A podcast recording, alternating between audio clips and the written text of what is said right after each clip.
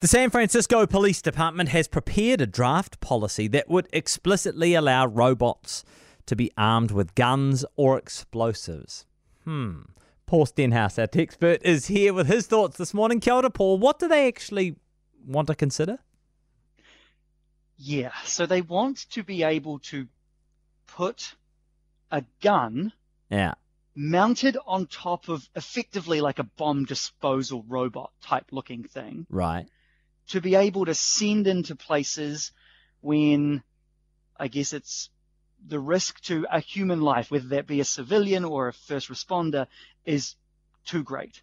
But they still believe that, you know, taking down the suspect would be the right move. It feels a little bit iRobot, kind of. Yeah. Is that the Will Smith movie where Yeah. he's like battling the You know what, though? Is it the craziest idea in America? It's not. It's not. It's Is it the craziest, craziest idea? idea. I mean, like if the robots were autonomous and they were just rolling around with guns by themselves, maybe. But if it's if it's like if you put it in the context of a bomb disposal robot, and we think about all the times there's a, an active mass shooter in America, I reckon I've heard crazier ideas. Yeah, and those things don't move very fast. Nah. So you could probably outrun them. you know? I mean, I mean, But- I, I hate to use this as an example, but you think about like a, you know, like a um, if there's a school shooter or something, or someone holed up in a room or something like that, and Yeah. sending a SWAT team in means that they're, eh, you know, very much putting their lives at risk immediately, you know, in Yes. very serious danger. Um, maybe using having this as an option isn't necessarily a bad idea. Well, that was the argument in Uvalde, Texas, wasn't it? Yeah. Because they said that they, Yeah. they, they didn't want to go in there because they thought the risk was too great.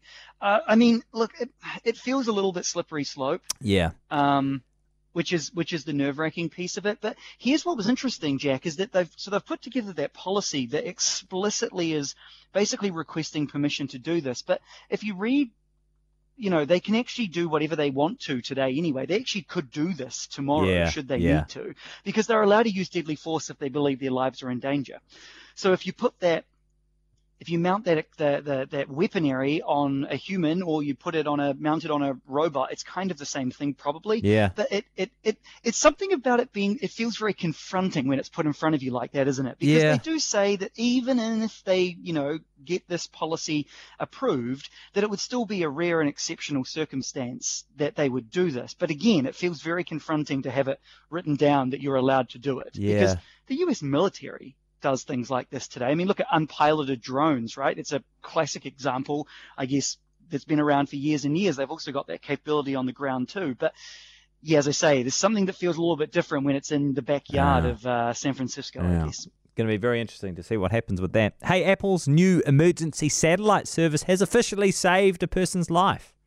this is such cool technology that uh, you know I as someone who works in the technology space I'm like man wouldn't it be cool to work on this because you can have such a profound impact on someone's life you can actually make sure that you can get the coordinates of someone who is in trouble and needs help to first responders even if they don't have cell signal because Mm. all they need is a clear view of the sky and your iPhone the latest iPhones can connect with a satellite and you follow some prompts. It's, you can't just send a message willy nilly and you can't just call, but you can say, I need help. I'm stuck. Here's the type of help I need. It kind of walks you through it. Yeah. And this person in Alaska was traveling at 2 a.m. in the morning Mm-hmm. on a snow machine, they called it. So I imagine, I don't know what a snow Like a machine snow is, but anyway, they got, Yeah, right. yeah, I guess so. They got stranded.